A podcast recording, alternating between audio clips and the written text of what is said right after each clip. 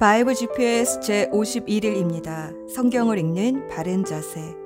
포로 시대에 부지런히 성경을 필사한 유대인 덕분에 오늘날의 구약을 전수받을 수 있게 되었습니다. 하지만 성경을 읽는 방식까지 전수받지는 못한 것 같습니다. 왜냐하면 그들은 성경을 눈이 아닌 입과 귀로 읽었기 때문입니다. 성경에서는 성경을 읽는다 혹은 묵상한다는 것은 작은 목소리로 중얼중얼 읊조리는 것을 말합니다. 또 성경을 회당에서 함께 읽으며 인도자가 그날의 성경 본문을 읽으면 같이 집중해서 들은 후 서로서로 질문을 던지며 대답하는 식으로 쉽게 말하면 대화식으로 성경을 읽었습니다. 이런 성경 읽기 방식은 사도들의 시대와 초대교회 시대에까지 계속 유지되어 왔습니다. 사도행전 13장 14절에서 15절 그들은 버가에서 더 나아가 비시디아의 안디옥에 이르러서 안식일에 회당에 들어가 앉았다. 율법서와 예언자의 글을 낭독한 뒤에 회당장들이 바울과 바나바에게 사람을 보내어 형제들이여 이 사람들에게 권면할 말씀이 있으시면 해 주시오라고 청하였다. 사도 바울은 회당에서 유대인들이 성경을 읽고 질문하는 그 기회를 잘 사용해서 복음을 전했습니다. 유대인들은 말씀을 가르칠 때도 이런 대화식으로 가르칩니다. 신명기 6장 7절 자녀에게 부지런히 가르치며 집에 앉아 있을 때나 길을 갈 때나 누워 있을 때나 일어나 있을 때나 언제든지 가르치십시오. 이 말씀에서 가르쳐라 하면 우리는 유교식으로 생각해서 부모가 일방적으로 자녀에게 훈계하는 것을 떠올립니다. 하지만 유대인들은 가르쳐라 하면 대화하라, 토론해라를 떠올립니다.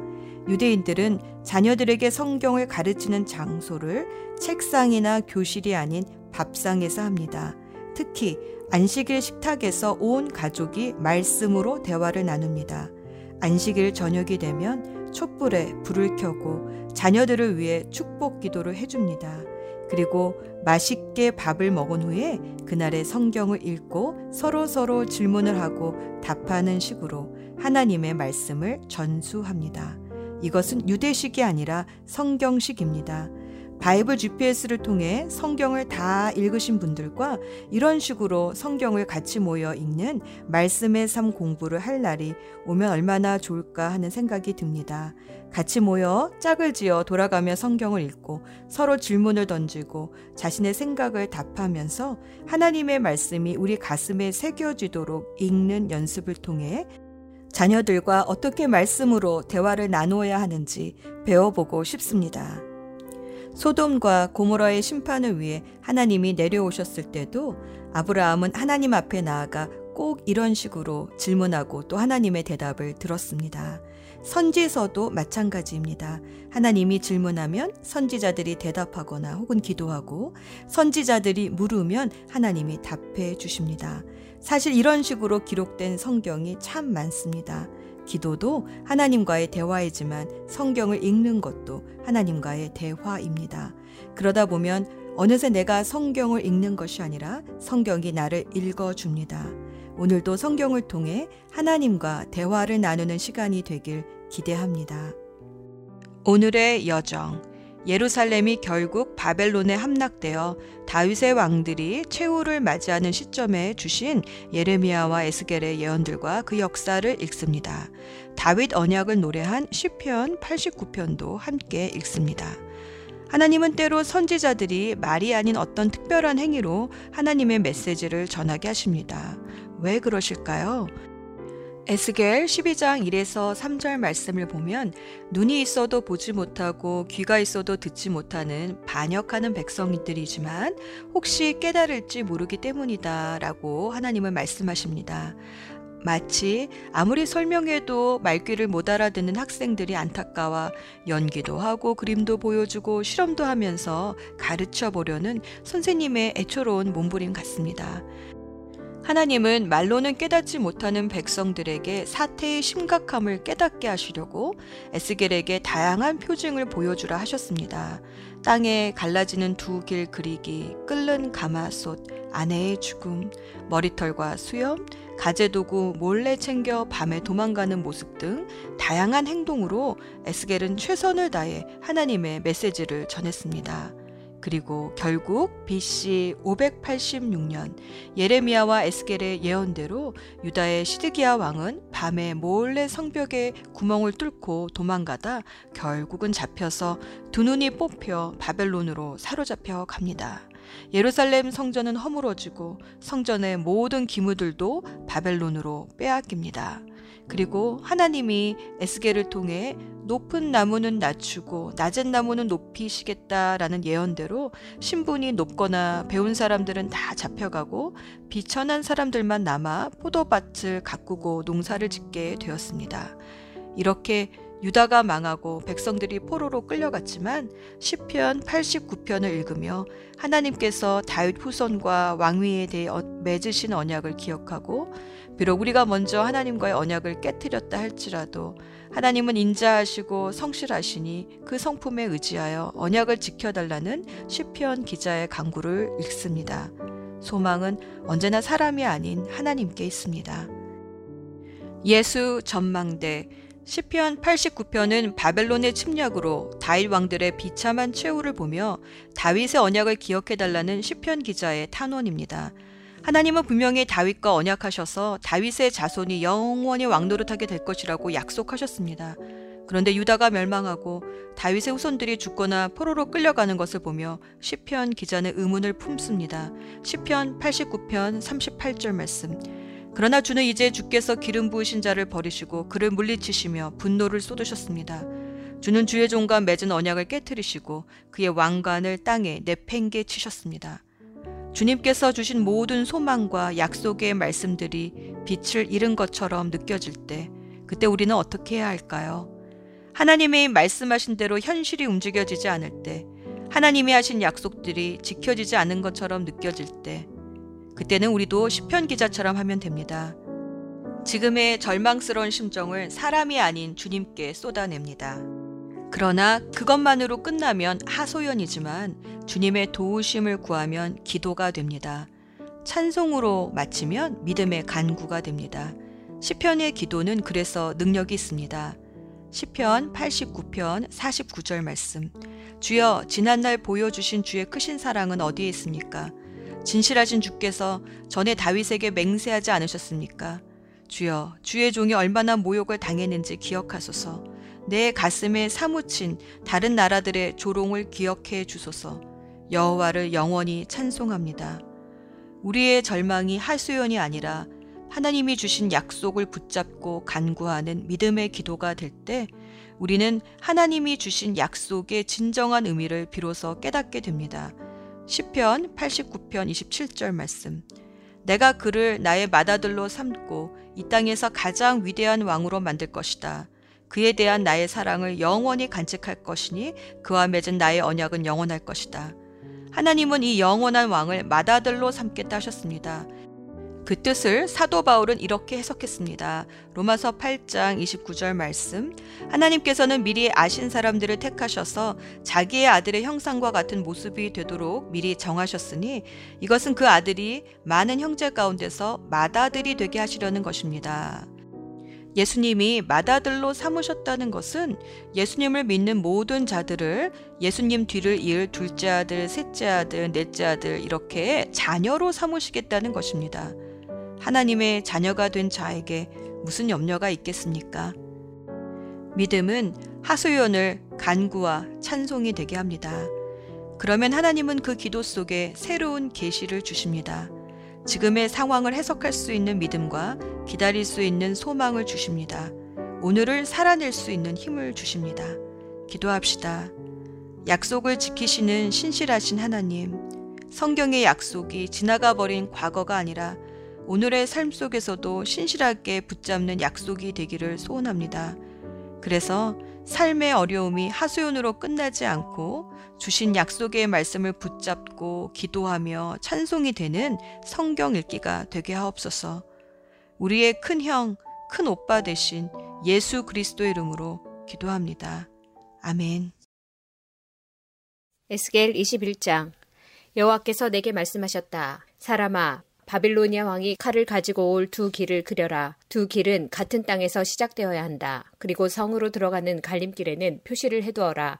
한 길은 바빌로니아 왕이 칼을 가지고 암몬 땅 라빠로 갈 길이고 다른 길은 유다와 예루살렘 성으로 들어가는 길이다. 바빌로니아 왕은 길이 갈라지는 곳에 이르러 화살을 흔들어 점을 치기도 하고 우상들에게 묻기도 할 것이며 희생 제물의 간을 살피기도 할 것이다. 점을 친 점괘는 오른쪽 곧 예루살렘으로 가서 커다란 통나무로 성문을 허물고 군사들이 함성을 지르며 흙 언덕을 쌓아 성 안으로 들어가는 진로를 만들어 공격할 작업을 하라는 것이다. 바빌로니아에게 충성을 맹세했던 자들에게는 이것이 헛된 점괘로 보이겠지만 바빌로니아 왕은 그들의 죄를 기억나게 해줄 것이며 그들을 포로로 잡아갈 것이다. 그러므로 나 주 여호와가 말한다. 너희가 노골적으로 반역함으로 너희 죄를 스스로에게 드러내 보였다. 너희가 하는 모든 일에 너희 죄가 나타나 있다. 그러므로 너희는 적군에게 포로가 되어 잡혀갈 것이다.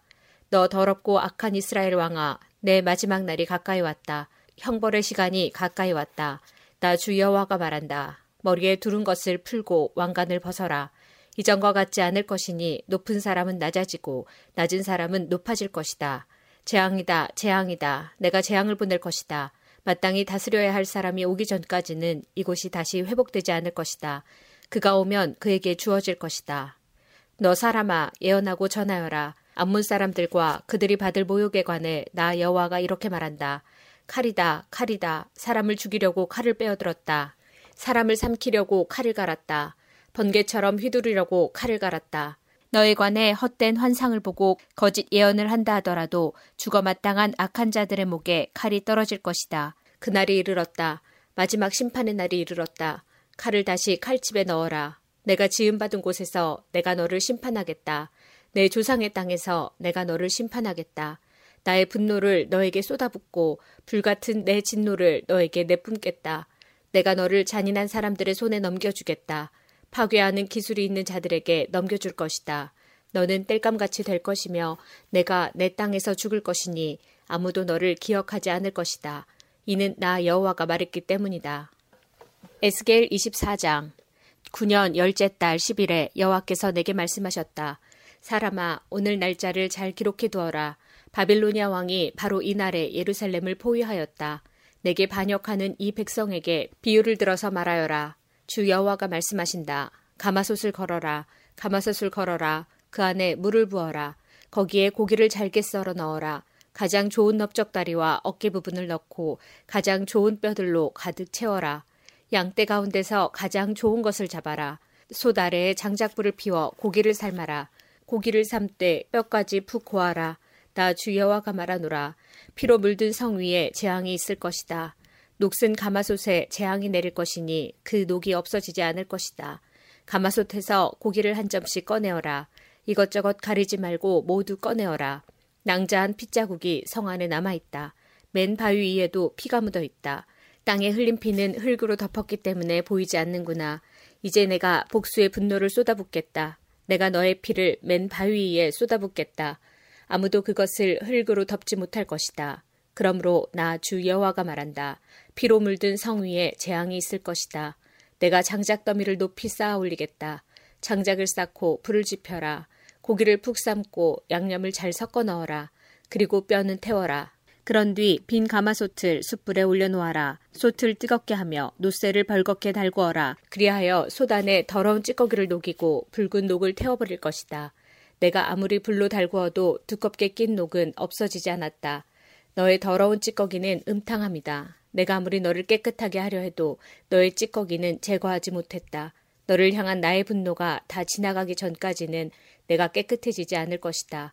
나 여호와가 말했으니 이제 행동할 때가 되었다. 내가 마음을 돌이키지 않고 후회하지도 않을 것이며 더 이상 불쌍히 여기지도 않을 것이다. 내 행동과 행위에 따라서 내가 심판을 받을 것이다. 나 주 여호와의 말이다. 여호와께서 내게 말씀하셨다. 사람아, 내가 단숨에 너의 가장 사랑하는 아내를 빼앗아 가겠다. 그렇더라도 슬퍼하거나 울거나 눈물을 흘리지 마라. 죽은 사람을 위해 소리내어 울지 말고 조용히 슬퍼하여라. 머리에 수건을 두르고 신발을 신되 얼굴의 아랫부분은 가리지 마라. 그리고 문상객을 위한 음식을 먹지 마라. 그래서 내가 아침에 사람들에게 이야기해 주었는데 저녁이 되자 내 아내가 죽었다. 이튿날 나는 여호와께서 명령하신 대로 했다. 그때 사람들이 내게 와서 물었다. 도대체 이런 일들이 무슨 뜻인지 우리에게 말씀해 주시겠습니까? 내가 그들에게 말했다. 여호와께서 내게 말씀하셨다. 이스라엘 백성에게 다음과 같이 전하라고 하셨다. 주 여호와의 말씀에 너희의 긍지와 자랑이요 너희 눈의 즐거움이며 애정의 대상인 내 성전을 내가 더럽힐 것이다. 그리고 너희가 뒤에 두고 온 너희의 아들 딸들도 칼에 죽을 것이다. 에스겔이 한 대로 너희도 하게 될 것이다. 너희는 너희 얼굴의 아랫부분을 가리지 못할 것이며 문상객을 위한 음식도 먹지 못할 것이다. 머리에 수건을 두르고 신발을 신은 채 소리내어 울지도 못할 것이다. 너희는 너희 죄 가운데서 사라질 것이며 서로를 바라보고 탄식할 것이다. 그러므로 에스겔이 너희에게 표징이 되고 너희도 에스겔이 행동한 대로 하게 될 것이다. 이런 일이 일어날 때에 너희는 내가 주 여호와라는 것을 알게 될 것이다. 여호와께서 말씀하셨다. 너 사람아, 내가 그들의 성벽과 요새, 그들의 기쁨과 영광, 그들 눈의 즐거움, 그들 마음의 바람, 그리고 그들의 아들, 딸들을 데려가는 날, 바로 그날에 한 도망자가 내게 와서 소식을 전해줄 것이다. 그때가 되면 내 입이 열릴 것이니 너는 말을 할 수 있으며 더 이상 침묵할 필요가 없게 될 것이다. 그렇게 해서 너는 그들에게 표징이 될 것이며 그들은 내가 여호와라는 것을 알게 될 것이다. 에스겔 3장 그때 거기에서 여호와의 손이 나를 강하게 잡으시면서 말씀하셨다. 일어나 들로 나가거라. 내가 거기서 너에게 할 말이 있다. 나는 일어나 들로 나갔다. 여호와의 영광이 거기 있었는데 그것은 내가 그발 강가에서 본 것과 같았다. 나는 땅에 엎드렸다. 그때 주님의 영이 내게 와 나를 일으켜 세우시고 내게 말씀하셨다. 집에 가서 문을 닫고 있어라. 너 사람아, 사람들이 밧줄로 너를 묶을 것이니 너는 바깥에 나가 사람들을 만날 수 없게 될 것이다. 또 내 혀가 입천장에 붙어 벙어리가 될 것이니 내가 더 이상 사람들을 꾸짖지 못할 것이다. 그들은 반항하는 백성이다. 그러나 내가 너에게 말할 때는 내 입을 열어주겠다. 그러면 너는 주 여호와께서 이렇게 말씀하셨다라고 말해야 한다. 들을 사람도 있고 듣지 않을 사람도 있을 것이다. 왜냐하면 그들은 내게 반항하는 백성이기 때문이다. 에스겔 4장 너 사람아 토판 하나를 가져와 내 앞에 놓고 그 위에 예루살렘 지도를 새겨라. 그리고 예루살렘 바깥으로 포위망을 쳐놓아라. 흙을 쌓아 성을 공격할 길을 내고 성 주변에 진지를 만들고 성벽을 부술 무거운 돌포탄을 성 주변에 늘어놓아라. 그리고 철판을 가져다가 너와 성 사이에 철 성벽처럼 세워두어라. 그리고 내 얼굴을 성 쪽으로 향하여 성을 에워싸고 포위망을 좁혀 들어가거라. 이것이 이스라엘 민족에게 보여주는 징조다. 그런 다음 너는 왼쪽으로 누워라. 이것은 내가 이스라엘의 죄를 내 몸에 지는 것이다. 내가 그렇게 누워있는 날수만큼 내가 그들의 죄를 떠맡아야 할 것이다. 백성들이 죄를 지은 횟수만큼 너에게 날수를 정해놓았다. 그러므로 390일 동안 너는 이스라엘 민족의 죄를 떠맡아야 한다. 날수를 다 채운 후에 이번에는 오른쪽으로 누워서 유다 민족의 죄를 내 몸에 져야 할 것이다. 하루를 한 해로 쳐서 내가 너에게 40일을 정해준다. 너는 또 포위당한 예루살렘 쪽으로 고개를 돌려보아라. 팔을 걷어붙이고 예루살렘을 향해 심판을 예언하여라. 내가 너를 밧줄로 묶어서 내가 묶여 있는 동안에 몸을 움직이지 못하게 할 것이다. 그릇에다 밀과 보리와 콩과 팥과 조와 귀리를 담아 빵을 만들어 내가 옆으로 누워 있는 390일 동안 그것을 먹어라. 시간을 정해놓고 하루에 20세겔씩 먹고 물은 하루에 6분의 1 흰 정도 마시되 시간을 정해놓고 마셔라. 너는 그 음식을 보리빵처럼 만들어 먹어라. 사람들이 보는 앞에서 인분으로 불을 지펴 빵을 구워라. 여호와께서 또 내게 말씀하셨다. 내가 이스라엘을 다른 나라로 쫓아낼 것이며 그들이 그곳에서 이와 같은 부정한 음식을 먹게 될 것이다. 그래서 내가 주님께 말씀드렸다. 주 여호와여 절대로 그럴 수 없습니다. 나는 이제껏 한 번도 내 몸을 더럽힌 적이 없습니다. 어려서부터 지금까지 나는 한 번도 죽은 것이나 들짐승에 물려 죽은 고기를 먹은 일이 없습니다. 한 번도 부정한 음식을 먹은 적이 없습니다. 주님께서 말씀하셨다. 좋다. 그렇다면 인분 대신에 쇠똥을 사용해 빵을 구워라. 주님께서 다시 말씀하셨다. 사람아, 내가 예루살렘에 식량이 모자라게 할 것이다. 사람들이 식량과 물을 배급받으면서 걱정과 두려움에 떨 것이다. 식량과 물이 부족하여 사람들이 뼈만 남아 서로의 얼굴을 바라보는 것조차 무섭게 될 것이다. 이것은 모두 그들의 죄 때문이다. 에스겔 5장 너 사람아, 이제 면도날처럼 날카로운 칼을 가져다가 내 머리카락과 수염을 깎아라. 그리고 그것을 저울에 달아 나누고 예루살렘 포위가 끝나는 날 3분의 1은 성 안에서 불에 태우고 3분의 1은 칼로 쳐 성 주위에 뿌리고 3분의 1은 바람에 날려라. 내가 칼을 뽑아들고 그들을 뒤쫓겠다. 그리고 그것을 조금 남겨두었다가 내 옷자락에 싸두고 그중 얼마를 꺼내어 불에 던져 태워버려라. 거기에서 불이 나와 모든 이스라엘 백성에게 번질 것이다. 주 여호와께서 이렇게 말씀하신다. 내가 예루살렘을 다른 민족들 가운데 두고 그들에 의해 둘러싸이게 하였지만 예루살렘은 악을 저지르면서 내 율법과 규례를 지키지 않았다. 그들은 주변 나라들보다 더 악하여 내 율법을 거스르고 내 규례를 거역하였다. 너희는 주변에 있는 나라들보다 더 소란을 피우고 내 규례와 율법도 지키지 않았다. 심지어 너희 주변 나라들의 규례도 따르지 않았다. 그러므로 내가 예루살렘을 치겠다. 다른 나라들이 보는 앞에서 너희에게 벌을 내리겠다. 너희는 내가 역겨워하는 우상들을 섬겼으므로 내가 전에도 하지 않았고 앞으로도 하지 않을 가장 무서운 형벌을 너희에게 내릴 것이다. 부모가 자식을 잡아먹고 자식이 그 부모를 잡아먹을 것이다. 내가 너희에게 벌을 내릴 것이며 살아남은 사람들이 있다면 그들마저도 사방으로 흩어버릴 것이다. 내가 맹세한다. 너희가 온갖 악한 우상과 역겨운 짓으로 내 성소를 더럽혔으므로 내가 더 이상 너희에게 자비를 베풀지 않을 것이다. 불쌍히 여기지도 않고 남겨두지도 않을 것이다. 너희 가운데 3분의 1은 전염병에 걸려 죽거나 성 안에서 굶어 죽을 것이며 3분의 1은 성 밖에서 칼로 인해 죽을 것이다. 그리고 나머지 3분의 1은 내가 칼을 들고 뒤쫓아가 사방으로 흩어버리겠다. 내 분노를 다 쏟아부어야 내 마음이 가라앉을 것이다. 그때 그들은 나 여호와가 왜 그렇게 격렬하게 말했는지를 알게 될 것이다. 내가 너희를 폐허로 만들어 너희 주변 나라들의 비웃음거리가 되게 하겠다. 지나다니는 사람마다 너를 보고 비웃을 것이다. 내가 몹시 화가 나서 너희를 심판하고 어미 꾸짖을 때 주변 나라들이 너희를 보고 비웃을 것이다. 너희는 그들에게 경고와 두려움이 될 것이다. 나 여호와의 말이다. 내가 화살을 쏘듯이 치명적인 기근을 보내어 너희를 쏘아 죽일 것이다. 그리고 더 심한 기근을 보내 너희의 식량줄을 끊어 놓을 것이니 살아남을 자가 없을 것이다. 내가 기근을 보내어 너희를 치고 들짐승을 보내어 너희 자식을 잡아먹게 할 것이다. 질병과 피 흘림이 너희를 휩쓸 것이다. 내가 너희를 칼로 칠 것이다. 나 여호와의 말이다. 에스겔 6장 여호와께서 다시 내게 오셔서 말씀하셨다. 사람아, 이스라엘의 산들을 바라보며 심판을 예언하여라. 이렇게 말하여라. 이스라엘의 산들아 주 여호와의 말씀을 들어라. 주 여호와께서 산과 언덕들, 계곡과 산골짜기에 이렇게 말씀하신다. 내가 칼로 너희를 치고 너희 속에 있는 산당들을 부수겠다. 너희의 재단을 부수고 향 피우는 재단을 무너뜨릴 것이다. 내가 우상들 앞에서 너희 백성들을 죽일 것이다. 내가 이스라엘 백성의 시체들을 그 우상들 앞에 늘어놓고 너희의 뼈들을 재단 둘레에 흩어놓겠다. 너희가 사는 마을들이 모두 황무지가 될 것이며 우상을 섬기던 산당은 폐허가 될 것이다. 재단은 무너지고 너희의 우상은 산산조각이 날 것이다.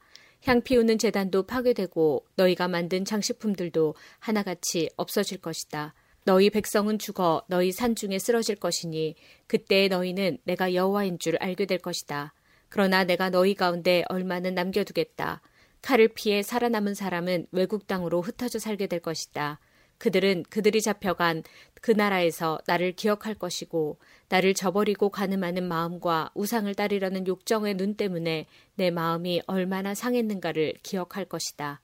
그들은 자기들이 저지른 역겨운 짓들과 악한 짓들에 대해 스스로 구역질을 느낄 것이다. 그때 그들은 내가 여호와라는 것을 알게 될 것이다. 내가 아무런 이유 없이 이런 재앙을 그들에게 내린 것이 아니었다. 주 여호와께서 또 내게 말씀하셨다. 너는 손뼉을 치고 발을 구르며 아이고 하고 소리 질러라. 이스라엘 백성이 악한 죄와 구역질 나는 짓을 저질렀기 때문에 그들은 전쟁과 굶주림과 병으로 죽을 것이다. 멀리 있는 자는 병에 걸려 죽고 가까이 있는 자는 전쟁으로 죽고 병이나 칼을 피한 자는 굶어 죽을 것이다. 내가 이처럼 내 분노를 그들에게 쏟아붓겠다.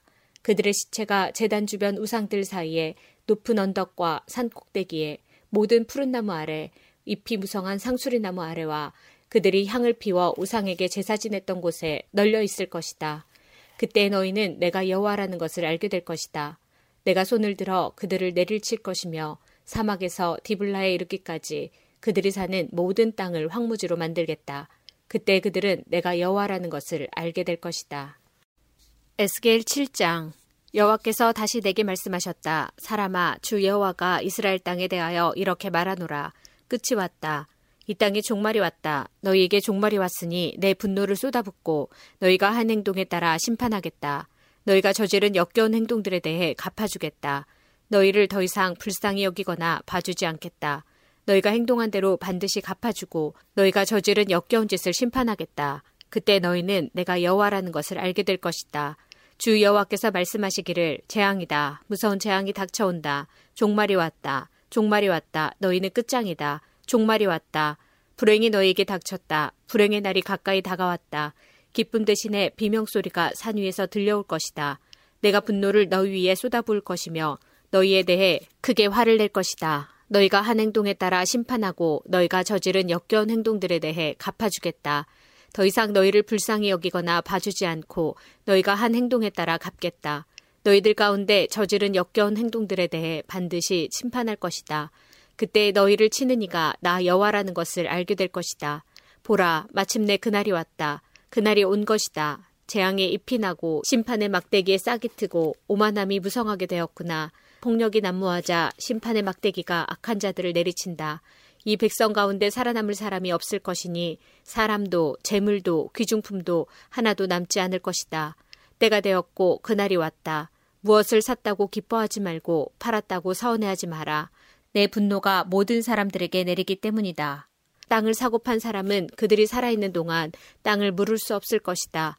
모든 백성에게 보여준 환상은 돌이킬 수 없기 때문이다. 그들은 죄 때문에 아무도 제 목숨을 보존하지 못할 것이다. 나팔을 불고 전쟁 준비를 다 마쳤어도 아무도 전쟁에 나갈 수 없을 것이니 이는 내 분노를 모든 백성에게 쏟았기 때문이다. 성 밖에는 칼이 있고 성 안에는 질병과 굶주림이 있으니 들에 있는 사람은 칼에 맞아 죽고 성 안에 있는 사람은 굶주림과 전염병으로 죽을 것이다. 살아남아 피한 사람들은 모두 산 위에서 골짜기에 비둘기처럼 구슬프게 울 것이다. 자기들이 지은 죄 때문에 탄식할 것이다. 손에 힘이 빠지고 무릎이 물처럼 흐느적될 것이다. 그들이 두려워 떨며 굵은 베옷을 걸칠 것이다. 사람마다 수치를 느끼고 머리마다 대머리가 될 것이다.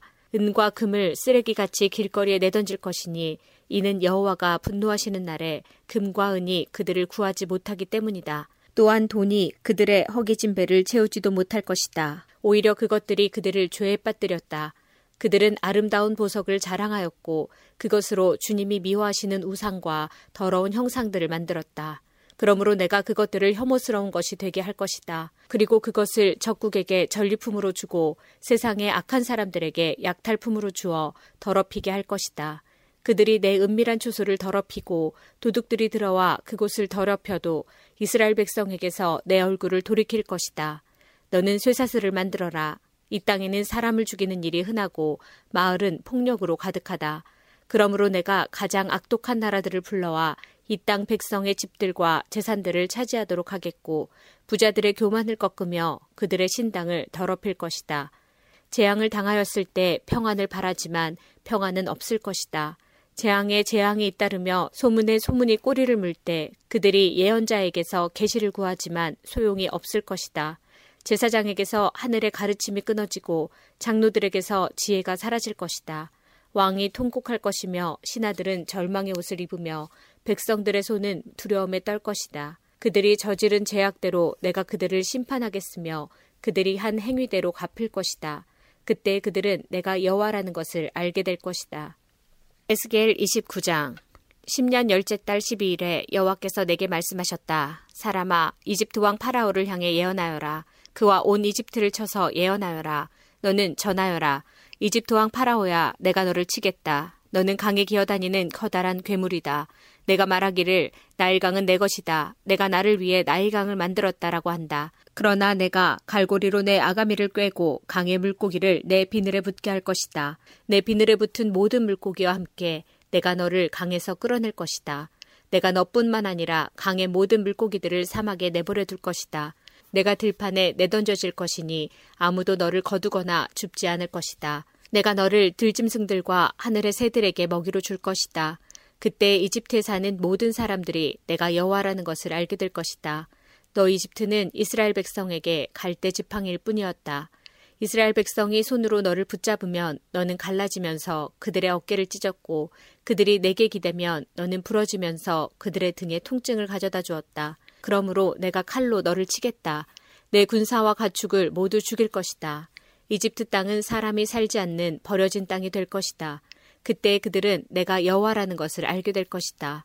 너는 말하기를 나일강은 내 것이다. 내가 나를 위해 나일강을 만들었다라고 하였으므로 내가 너와 내 강들을 칠 것이다. 내가 이집트 땅을 폐허로 만들 것이며 북쪽 믹돌에서 남쪽 아스완 곧 에디오피아의 국경에 이르기까지 온통 황무지로 만들 것이다. 사람이나 짐승이 그곳을 지나가지 않으며 40년 동안 그곳에 아무도 살지 않을 것이다. 내가 이집트 땅을 황폐한 나라들 가운데 하나처럼 되게 할 것이다. 그리고 40년 동안 이집트의 도시들도 폐허가 된 다른 도시들 가운데 하나처럼 될 것이다. 내가 이집트 사람들을 세계 여러 민족들과 문 나라들 가운데 흩어놓을 것이다. 그러나 40년 뒤에 내가 여러 나라에 흩어져 살던 이집트 사람들을 모아들일 것이다. 포로로 잡혀갔던 이집트 사람들을 이집트 남부의 바드로스 땅, 곧 그들이 원래 살던 땅으로 되돌아가게 할 것이다. 그러나 그들은 그곳에서 보잘 것 없는 나라가 될 것이다. 모든 나라들 가운데서 가장 보잘 것 없는 나라가 되어 다시는 다른 나라들에 뽐내지 못할 뿐만 아니라 다른 나라를 지배하지도 못하게 될 것이다. 이스라엘 백성은 다시는 이집트에 의지할 필요가 없게 될 것이다. 이집트의 몰락을 통하여 이스라엘 백성은 자기들의 죄, 곧 하나님께 의지하지 않고 이집트에 의지한 죄를 깨닫게 될 것이다. 그때 그들은 내가 주 여호와라는 것을 알게 될 것이다. 에스겔 30장 11년 첫째 달 7일에 여호와께서 내게 말씀하셨다. 사람아, 내가 이집트 왕 파라오의 강한 팔을 꺾어 놓았다. 그 팔을 싸매지 않고 붕대로도 감지 않았으므로 그 상처가 아물지 않을 것이며 전쟁 때 칼을 쥘 힘도 없을 것이다. 내가 이집트 왕 파라오를 치고 그의 팔을 꺾어 놓을 것이다. 성한 팔과 부러진 팔을 모두 다 꺾어 놓아 칼을 쓰지 못하게 할 것이다. 내가 이집트 사람들을 온 세계에 흩어 놓아 방황하게 할 것이다.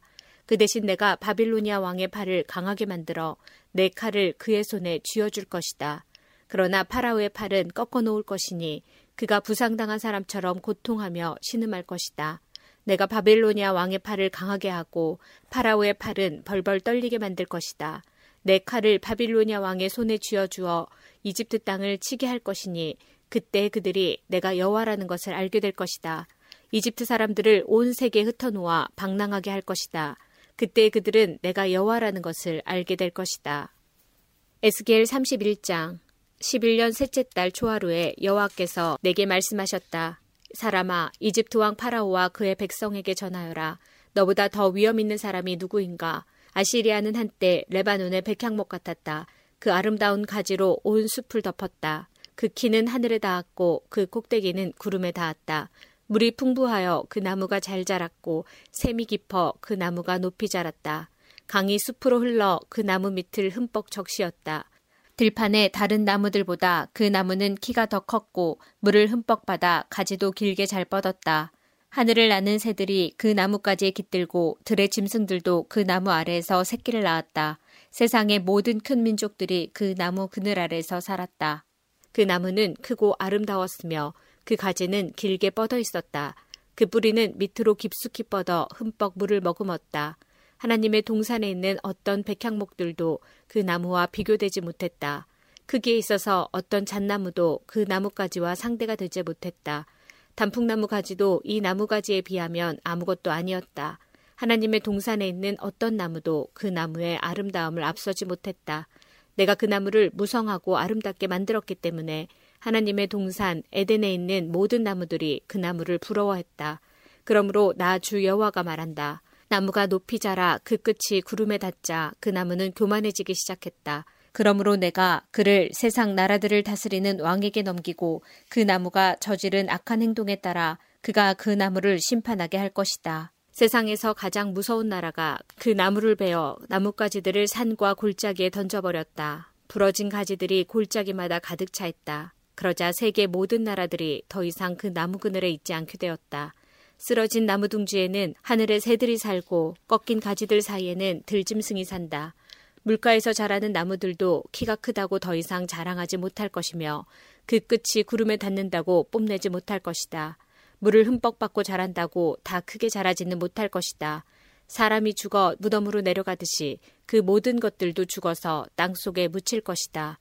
그가 죽어서 무덤에 내려가던 날에 내가 깊은 샘물을 닫고 시내를 막고 큰 강도 흐르지 못하게 하였으며 레바논에게 그 큰 나무의 죽음을 슬퍼하며 울도록 하였다. 그 나무의 죽음 때문에 들판의 모든 나무가 두려워 시들어 버렸다. 그 나무가 넘어지는 소리에 온 세상이 두려워 떨게 되었다. 내가 그 나무를 무덤으로 내려가는 사람들처럼 죽음의 세계로 내려보낼 때 모두가 벌벌 떨었다. 에덴의 나무들과 레바논의 가장 좋은 나무들과 물을 흠뻑 받고 자란 나무들도 땅 밑에서 위로를 받았다. 그 큰 나무 그늘 아래 살던 나무들과 큰 나무와 동맹을 맺은 나라들도 그 큰 나무와 함께 무덤으로 내려가 칼에 찔려 죽은 사람들과 하나가 되었다. 이집트야, 에덴의 어떤 나무가 너처럼 위험이 있고 장엄하더냐. 너도 에덴의 나무들과 함께 땅 밑으로 내려갈 것이다. 너는 할례 받지 못하고 칼에 사륙당한 사람들과 함께 죽어 눕게 될 것이다. 이 일은 파라오와 그의 모든 백성에 대한 것이다. 나 주 여호와의 말이다. 열왕기하 25장 그리고 때맞춰 성벽도 뚫리고 말았습니다. 모든 군대가 밤중에 도망쳤습니다. 그들은 왕의 정원 곁에 있는 두 성벽 사이에 있는 성문길로 빠져나갔습니다. 그때까지도 바빌로니아 사람들은 성을 에워싸고 있었습니다. 시드기야와 그의 군대는 아라비아 길로 달려갔습니다. 그러나 바빌로니아 군대가 시드기야 왕을 여리고 평야에서 붙잡았습니다. 시드기야 왕의 모든 군대는 뿔뿔이 흩어졌습니다. 바빌로니아 군대가 시드기야 왕을 사로잡아 리블라에 있는 바빌로니아 왕에게 끌고 갔습니다. 바빌로니아 왕이 시드기야를 신문했습니다. 그들은 시드기야가 보는 앞에서 그의 아들들을 죽이고 그의 눈을 뺀 뒤 쇠사슬을 묶어 바벨론으로 끌고 갔습니다. 바벨로니아의 누부갓네살이 왕으로 있은 지 19년째 되던 해의 다섯째 달 7일에 경호대장인 느부사라단이 예루살렘으로 왔습니다. 느부사라다는 여호와의 성전과 왕궁에 불을 지르고 예루살렘의 모든 집을 불태웠습니다. 그래서 중요한 건물은 다 불타고 말았습니다. 바빌로니아의 모든 군대가 예루살렘의 성벽을 헐어버렸습니다. 그 군대는 왕의 경호대장이 지휘했습니다. 경호대장인 느부사라다는 예루살렘에 남아있는 백성과 바빌로니아 왕에게 항복한 백성과 나머지 백성을 사로잡아갔습니다. 그러나 그 땅에 가장 천한 사람들은 남겨두어 포도밭을 가꾸고 농사를 짓게 했습니다. 바빌로니아 군대는 여호와의 성전에 있는 놋기둥과 놋받침대와 바다라고 부르는 커다란 놋 대야를 깨뜨려 그 놋쇠를 바빌론으로 가져갔습니다. 그들은 또 성전에서 제사 드릴 때 쓰는 솥과 부삽과 부집개와 접시와 온갖 놋기구들도 가져갔습니다. 왕의 경호대장은 화로와 대야들도 가져갔고 금이나 은으로 만든 것도 다 가져갔습니다. 또 놋기둥 두 개와 커다란 놋대야 하나와 솔로몬이 여호와의 성전을 위해 만든 놋받침대도 모두 가져갔습니다. 경호대장이 가져간 놋은 너무 많아서 무게를 달 수 없을 정도였습니다. 그 기둥은 각각 높이가 18규빗이었습니다. 기둥 꼭대기에는 높이가 3규빗 되는 기둥 머리가 놓여 있었습니다. 기둥 머리의 둘레는 그물과 놋 석류로 장식되어 있었습니다. 다른 기둥에도 그물 장식이 있었는데 첫 번째 기둥과 같은 모양이었습니다. 경호대장은 대제사장 스라야와 그 아래 제사장 스바냐와 문지기 세 사람을 붙잡았습니다. 그리고 성 안에 남아있던 사람들, 곧 군인들을 지휘하던 장교 한 사람과 왕에게 도움말을 주던 신하 다섯 사람과 군대에 갈 사람들을 뽑았던 왕의 시종 한 사람과 그 밖에 성 안에 있던 다른 백성 60명을 붙잡았습니다. 경호대장 느부사라다는 그들을 붙잡아서 리블라에 있는 바벨로니아 왕에게 끌고 갔습니다. 바벨로니아 왕은 하마 땅 리블라에서 그들을 죽였습니다. 이처럼 유다 백성은 그들의 땅에서 쫓겨나 포로가 되어 끌려갔습니다. 예레미야 52장 때맞추어 성벽도 뚫리고 말았습니다. 온 군대가 밤중에 도망쳤습니다.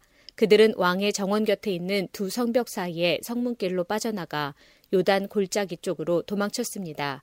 그때까지도 바빌로니아 사람들은 성을 에워싸고 있었습니다.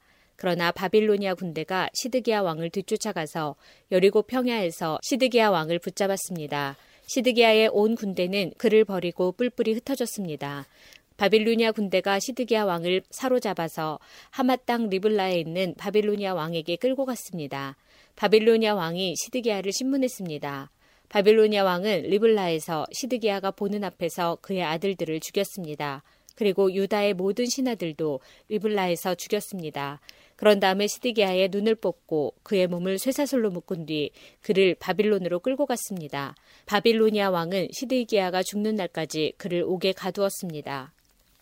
예레미야 39장 시드기야가 유다 왕으로 있은 지 9년째 되는 해 열 번째 달에 바빌로니아 왕 느부갓네살이 모든 군대를 이끌고 예루살렘으로 쳐들어와서 성을 에워싸고 공격했습니다. 시드기야가 왕으로 있은 지 11년째 되는 해 넷째 달 9일에 마침내 성벽이 뚫렸습니다. 바빌로니아 왕의 신하들이 모두 예루살렘 성 안으로 들어와서 중앙문에 앉았습니다. 그곳에는 네르갈 사레셀과 삼갈루보와 지휘관인 살스김과 참모장인 네르갈 사레셀과 나머지 바빌로니아 왕의 모든 신하들이 모여 앉았습니다. 유다 왕 시드기야와 그의 모든 군인들은 그들을 보고 달아났습니다. 시드기야와 그의 군인들은 밤에 예루살렘 성을 빠져나와 왕의 정원길을 지나서 두 성벽 사이의 문을 통해 아라바로 나갔습니다. 그러나 바빌로니아 군대가 그들을 뒤쫓아와서 여리고 평야에서 시드기야 왕을 붙잡아 하마 땅 리블라에 있는 바빌로니아 왕 느부갓네살에게 끌고 갔습니다. 바빌로니아 왕은 시드기야를 신문했습니다. 리블라에서 바빌로니아 왕은 시드기야가 보는 앞에서 그의 아들들을 죽였습니다. 그리고 유다의 귀족들도 다 죽였습니다. 그런 다음에 시드기야의 눈을 빼고 그를 쇠사슬로 묶어 바빌론으로 끌고 갔습니다. 역대하 36장 그리하여 하나님께서 바빌로니아 왕을 보내셔서 그들을 치게 하셨습니다. 바빌로니아 왕은 젊은이들을 다 죽였습니다. 심지어 성전에 있는 젊은이까지도 죽였습니다. 바빌로니아 왕은 무자비했습니다. 그는 남자와 여자를 다 죽였습니다. 늙은이와 병든 사람까지도 죽였습니다. 느부갓네살이 유다와 예루살렘의 백성에게 벌을 준 이 모든 것은 하나님께서 허락하신 것입니다. 느부갓네살은 하나님의 성전에서 크고 작은 모든 것을 바벨론으로 가져갔습니다. 그는 여호와의 성전에 있던 보물과 왕과 그의 신하들이 가지고 있던 보물을 다 가져갔습니다. 느부갓네살과 그의 군대는 하나님의 성전에 불을 질렀습니다. 그들은 예루살렘 성벽을 무너뜨렸습니다. 그리고 왕궁을 다 불살랐습니다. 그들은 예루살렘에 있는 값진 것은 모두 가져가거나 없애버렸습니다. 느부갓네살은 살아남은 백성을 바빌론으로 사로잡아 가서 자기와 자기 자손의 노예로 삼았습니다. 그들은 페르시아 왕국이 바빌로니아를 물리칠 때까지도 노예로 있었습니다. 그리하여 여호와께서 예언자 예레미야를 통해서 하신 말씀 곧 그곳이 70년 동안 황무지가 될 것이라고 하신 말씀이 이루어졌습니다. 그동안 7년마다 한 번씩 땅을 쉬게 하라는 여호와의 말씀이 지켜지지 않았는데 그런 일이 일어나므로 땅에 안식이 이루어졌습니다. 에스겔 12장 여호와께서 내게 말씀하셨다. 사람아 너는 반역하는 백성 가운데 살고 있다. 그들은 눈이 있어도 보지 못하고 귀가 있어도 듣지 못한다. 왜냐하면 그들은 반역하는 백성이기 때문이다. 그러므로 사람아 포로로 잡혀가는 것처럼 내 짐을 싸고 대낮에 그들이 보는 앞에서 이리저리로 옮겨 다녀라. 이는 그들이 반역하는 백성이라 하더라도 혹시 깨달을지 모르기 때문이다. 대낮에 그들이 보는 앞에서 포로로 끌려갈 사람처럼 짐을 꾸려 밖에 내놓아라. 그리고 저녁이 되면 그들이 보는 앞에서 포로로 잡혀가는 사람처럼 밖으로 나가거라. 그들이 지켜보는 가운데 벽에 구멍을 뚫고 내 짐을 그리로 갖고 나가거라. 너는 그들이 지켜보는 가운데 짐을 어깨에 메고 어두울 때에 밖으로 나가거라. 나갈 때 내 얼굴을 가려서 땅을 보지 않도록 하여라. 이는 내가 너를 이스라엘 백성에게 보여줄 징조로 삼았기 때문이다. 그래서 나는 명령대로 포로로 잡혀갈 사람처럼 대낮에 내 짐들을 모두 싸서 밖으로 내놓았다. 그리고 저녁에는 손으로 벽에 구멍을 뚫고 사람들이 보는 앞에서 내 짐을 어깨에 메고 밖으로 나갔다. 다음 날 아침에 여호와께서 내게 말씀하셨다. 사람아, 반역하는 이스라엘 백성들이 너에게 도대체 무슨 일을 하고 있느냐? 라고 묻지 않았느냐? 너는 그들에게 말하여라. 이것은 예루살렘의 왕과 그 도시 안에 사는 이스라엘 백성 모두에 대한 말씀이다. 또한 그들에게 이렇게 말하여라. 나는 너희의 징조이다. 내가 한 것과 똑같은 일이 너희에게 일어날 것이다. 너희들이 포로가 되어 다른 나라로 끌려갈 것이다. 그들 중 왕은 어두울 때 짐을 어깨에 메고 벽에 뚫린 커다란 구멍을 통해 밖으로 나갈 것이다. 그가 자기 얼굴을 가렸기 때문에 그 땅을 보지 못하고 떠날 것이다. 내가 그물을 그 위에 쳐서 내가 만든 함정에 그를 빠뜨려 바빌로니아 땅 바빌론으로 끌고 갈 것이다. 그러나 그는 앞을 보지 못하고 거기서 죽을 것이다.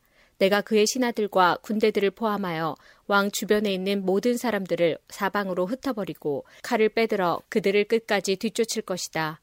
내가 그들을 여러 민족들 가운데로 쫓아내고 여러 나라들 속에 흩어놓을 때에 그들은 내가 여호와라는 것을 알게 될 것이다. 그러나 그들 가운데 얼마는 전쟁과 굶주림과 전염병으로부터 남겨둘 것이다. 그러면 그들은 그들이 흩어져 사는 곳에서 전에 그들이 저지른 일들이 얼마나 더러운 일들이었는가를 알게 될 것이다. 그때 그들은 내가 여호와라는 것을 알게 될 것이다. 여호와께서 또 내게 말씀하셨다. 사람아, 음식을 먹을 때에 몸을 떨면서 먹고 물을 마실 때에도 두려움에 떨면서 마셔라. 그리고 이 땅 백성에게 말하여라. 주 여호와께서 예루살렘과 이스라엘 땅에 사는 사람들에 대해 이렇게 말씀하신다. 그들이 걱정과 두려움에 사로잡혀 빵과 물을 먹고 마실 것이다. 그곳에 사는 모든 사람들이 저지른 악한 행위들 때문에 그들의 땅이 폐허가 될 것이기 때문이다. 사람들이 살던 마을들은 버려질 것이며 그 땅은 폐허가 될 것이다. 그때에 너희는 내가 여호와라는 것을 알게 될 것이다. 여호와께서 내게 말씀하셨다. 사람아, 이스라엘 땅에서 사용되고 있는 속담, 곧 세월은 흐르지만 환상은 이루어지지 않는다라는 말이 어떻게 된 것이냐? 그들에게 말하여라. 주 여호와의 말씀이다. 내가 이제 이 속담을 멈추게 할 것이다.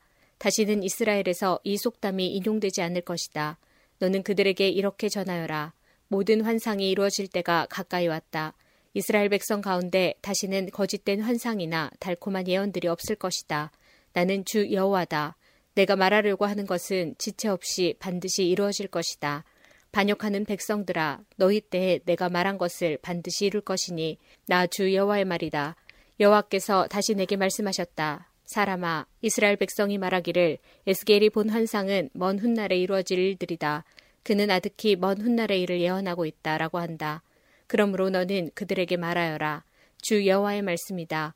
나의 말은 하나라도 더 이상 미뤄지지 않을 것이다. 내가 한 말은 반드시 이루어질 것이다.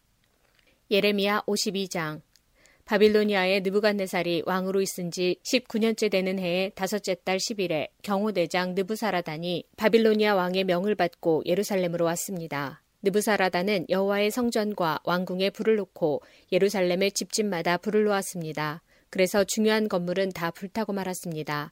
바빌로니아의 모든 군대가 예루살렘의 성벽을 두루 헐어버렸습니다. 그 군대는 왕의 경호대장이 지휘하는 군대였습니다. 경호대장 느부사라다는 백성 가운데서 가장 가난한 백성과 예루살렘에 남아있던 사람들과 바빌로니아 왕에게 항복한 백성과 나머지 기술자들을 사로잡아 갔습니다. 그러나 경호대장 느부사라다는 그 땅의 가장 가난한 백성 가운데 일부는 남겨두어서 포도밭을 가꾸고 농사를 짓게 했습니다. 바빌로니아 군대는 여호와의 성전에 있는 놋기둥과 놋받침대 그리고 바다라고 부르는 커다란 놋대야를 부수어 놋쇠를 바빌론으로 가져갔습니다. 그들은 또 성전에서 제사 드릴 때 쓰는 솥과 부삽과 부집개와 접시와 온갖 녹기구들도 가져갔습니다. 왕의 경호대장은 화로와 대야들도 가져갔고 솥과 등잔대와 접시와 전제물을 바칠 때 쓰는 잔도 가져갔습니다. 그리고 순금이나 은으로 만든 것도 다 가져갔습니다. 모든 녹기구들에서 가져다 놓은 못은 너무 많아서 무게를 달 수 없을 정도였습니다. 놋 기둥이 두 개 있었고 놋으로 만든 소 열둘이 받치고 있는 커다란 놋대야 하나와 솔로몬이 여호와의 성전을 위해 만든 놋 받침대들이 있었습니다. 각 기둥은 높이가 18규빗이었습니다. 각 기둥의 둘레는 12규빗이었고 속은 비어 있었습니다. 기둥의 두께는 손가락 4개의 너비쯤 되었습니다. 기둥 꼭대기에는 높이가 5규빗 되는 놋새 기둥머리가 놓여 있었습니다. 기둥머리는 둘레에 그물과 놋 석류로 장식되어 있었습니다. 다른 기둥에도 그물 장식이 있었고 첫 번째 기둥과 모양이 같았습니다. 기둥 둘레에는 석류가 96개 있었습니다. 그물 장식 위에는 석류가 모두 100개 있었습니다. 경호대장이 대제사장 스라야와 부제사장 스바냐와 3명의 성전 문지기들을 붙잡았습니다. 그리고 성에서 넷이 한 사람을 붙잡았는데 그는 자기의 명령을 따르는 군인들을 거느리고 있었습니다. 또 성 안에 있던 왕의 가까운 참모들 일곱 사람과 군대 장관의 서기관으로서 군사를 모으는 사람 한 명과 성 안에 있던 일반 백성 60명도 붙잡았습니다. 경호대장 느부사라단이 그들을 사로잡아 리블라에 있는 바빌로니아 왕에게 끌고 갔습니다. 바빌로니아 왕이 하마 땅 리블라에서 그들을 다 쳐 죽였습니다. 이와 같이 유다 백성은 고향 땅 밖으로 사로잡혀 갔습니다. 예레미야 39장 바빌로니아 군대가 왕궁에 불을 지르고 예루살렘 백성들의 집에도 불을 질렀습니다. 그리고 예루살렘 성벽을 헐어버렸습니다. 경호대 대장인 느부사라다는 예루살렘에 남아있는 백성과 바빌로니아 왕에게 항복한 백성과 나머지 백성을 바빌론으로 사로잡아갔습니다. 그러나 경호대장 느부사라다는 아무것도 없는 가난한 백성들을 유다 땅에 남겨두고 그들에게 포도밭과 땅을 주었습니다. 10편 89편 내가 여호와의 크신 사랑을 영원히 노래하겠습니다. 내가 주의 신실하심을 대대로 전하겠습니다. 주의 사랑은 영원하며 주의 성실하심은 하늘처럼 흔들리지 않습니다. 주께서 말씀하셨습니다. 내가 나의 택한 자와 언약을 맺었고 내 종 다윗에게 이렇게 맹세하였다. 내가 너를 왕위에 앉히고 내 자손이 대대로 왕노릇하게 할 것이다. 셀라 여호와여 하늘이 주의 기적들을 찬양하며 거룩한 무리가 주의 성실하심을 찬송합니다. 하늘에서 여호와와 비교할 만한 이가 누구입니까? 어느 천사가 감히 여호와와 비교될 수 있습니까? 하늘의 천사들 가운데서 오직 두려워할 분은 하나님 한 분이십니다. 주는 그들 가운데서 가장 위엄이 있는 분이십니다. 여호와 만군의 하나님이여 주와 같은 이가 누구입니까? 오 여호와여 주는 힘이 세고 신실한 분이십니다. 주는 거친 바다를 다스리시고 파도 치는 물결을 잠잠하게 하십니다. 주께서 라합을 찔러 죽이시고 주의 힘센 팔로 적들을 흩으셨습니다. 하늘도 땅도 모두 다 주의 것입니다. 주께서 세상과 그 안의 모든 것을 만드셨습니다. 주는 남과 북을 만드셨습니다. 다볼산과 헤르몬산이 즐겁게 주의 이름을 찬양합니다.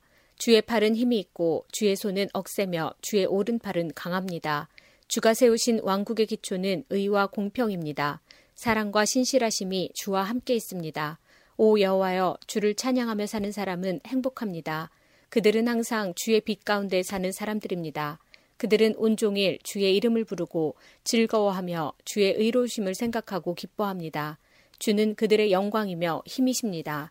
주께서 힘과 은혜를 주시고 우리를 높이셨습니다. 그렇습니다. 우리의 방패는 여호와이십니다. 우리 왕은 이스라엘의 거룩한 분에게 속하였습니다. 한 번은 주께서 환상 가운데 말씀하셨습니다. 주의 충성스러운 자들에게 말씀하신 것입니다. 내가 한 젊은 용사에게 힘을 주었고 내 백성 가운데서 한 청년을 택하여 왕을 세웠다. 내 종 다윗을 찾아 그에게 거룩한 기름을 부어 왕으로 삼았다.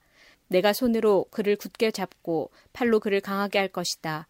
원수가 그를 굴복시키지 못할 것이며 악한 자들이 그를 괴롭히지 못할 것이다. 내가 그의 눈앞에서 그의 원수들을 멸하고 그의 적들을 쳐부실 것이다.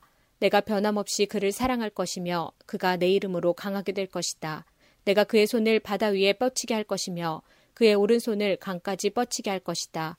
그가 큰 소리로 나에게 말하기를 주는 나의 아버지시며 나의 하나님, 나의 구원자, 나의 바위이십니다. 라고 할 것이다. 내가 그를 나의 마다들로 삼고 이 땅에서 가장 위대한 왕으로 만들 것이다. 그에 대한 나의 사랑을 영원히 간직할 것이니 그와 맺은 나의 언약은 영원할 것이다. 내가 그의 후손을 길이길이 이어줄 것이니 그의 왕조는 하늘이 있는 동안 영원할 것이다. 그러나 그의 자손들이 나의 법을 저버리고 나의 법규들을 따르지 않거나 내 규례들을 어기고 내 명령을 지키지 않으면 내가 막대기로 그들의 죄를 다스리고 채찍으로 그들의 잘못을 칠 것이다. 그러나 내 사랑만은 거두지 않을 것이며 나의 성실함만은 지킬 것이다. 나는 내 언약을 깨뜨리지 않을 것이며 내 입으로 말한 것을 바꾸지 않을 것이다. 나의 거룩함을 걸고 맹세하였기 때문에 다윗을 절대 속이지 않을 것이다. 그의 왕조는 계속해서 이어질 것이며 그의 왕위는 내 앞에서 해처럼 영원할 것이다. 하늘의 진실한 증인인 달처럼 영원히 이어질 것이다. 셀라. 그러나 주는 이제 주께서 기름 부으신 자를 버리시고 그를 물리치시며 분노를 쏟으셨습니다. 주는 주의 종과 맺은 언약을 깨뜨리시고 그의 왕관을 땅에 내팽개치셨습니다. 주는 그의 성벽들을 모두 허무시고 철벽 같은 성을 돌무더기로 만드셨습니다. 지나가는 사람들이 그의 물건을 마구 빼앗아가고 이웃들이 그를 비웃었습니다. 주께서 오히려 그의 원수들의 오른손을 들어주셨습니다. 그러자 그들이 좋아서 기뻐하게 되었습니다. 주는 그의 칼을 무디게 하셨으며 전쟁에서 그를 돕지도 않으셨습니다. 주는 그의 찬란한 영광을 빼앗으시고 그의 왕자를 땅에 던져버리셨습니다. 주는 그의 젊은 시절을 빨리 지나가게 하셨으며 그를 부끄러움으로 덮으셨습니다. 셀라 여호와여 언제까지 숨어 계실 것입니까? 언제까지 불같은 화를 쏟으시려 하십니까? 내 인생이 짧다는 사실을 기억해 주소서. 주께서 지으신 모든 삶이 너무도 허무합니다. 이 세상에서 죽지 않고 영원히 살 사람이 어디 있습니까? 무덤의 세력을 피할 사람이 누가 있습니까? 셀라. 주여, 지난날 보여주신 주의 크신 사랑은 다 어디에 있습니까? 진실하신 주께서 전에 다윗에게 맹세하지 않으셨습니까? 주여, 주의 종이 얼마나 모욕을 당하였는지 기억해 주소서. 내 가슴에 사무친 다른 나라들의 조롱을 기억해 주소서. 여호와여, 주의 원수들이 한 모욕들을 기억하소서. 주의 기름 부음 받은 자를 따라다니면서 모욕한 것을 기억하소서. 여호와를 영원히 찬송합니다. 아멘. 아멘.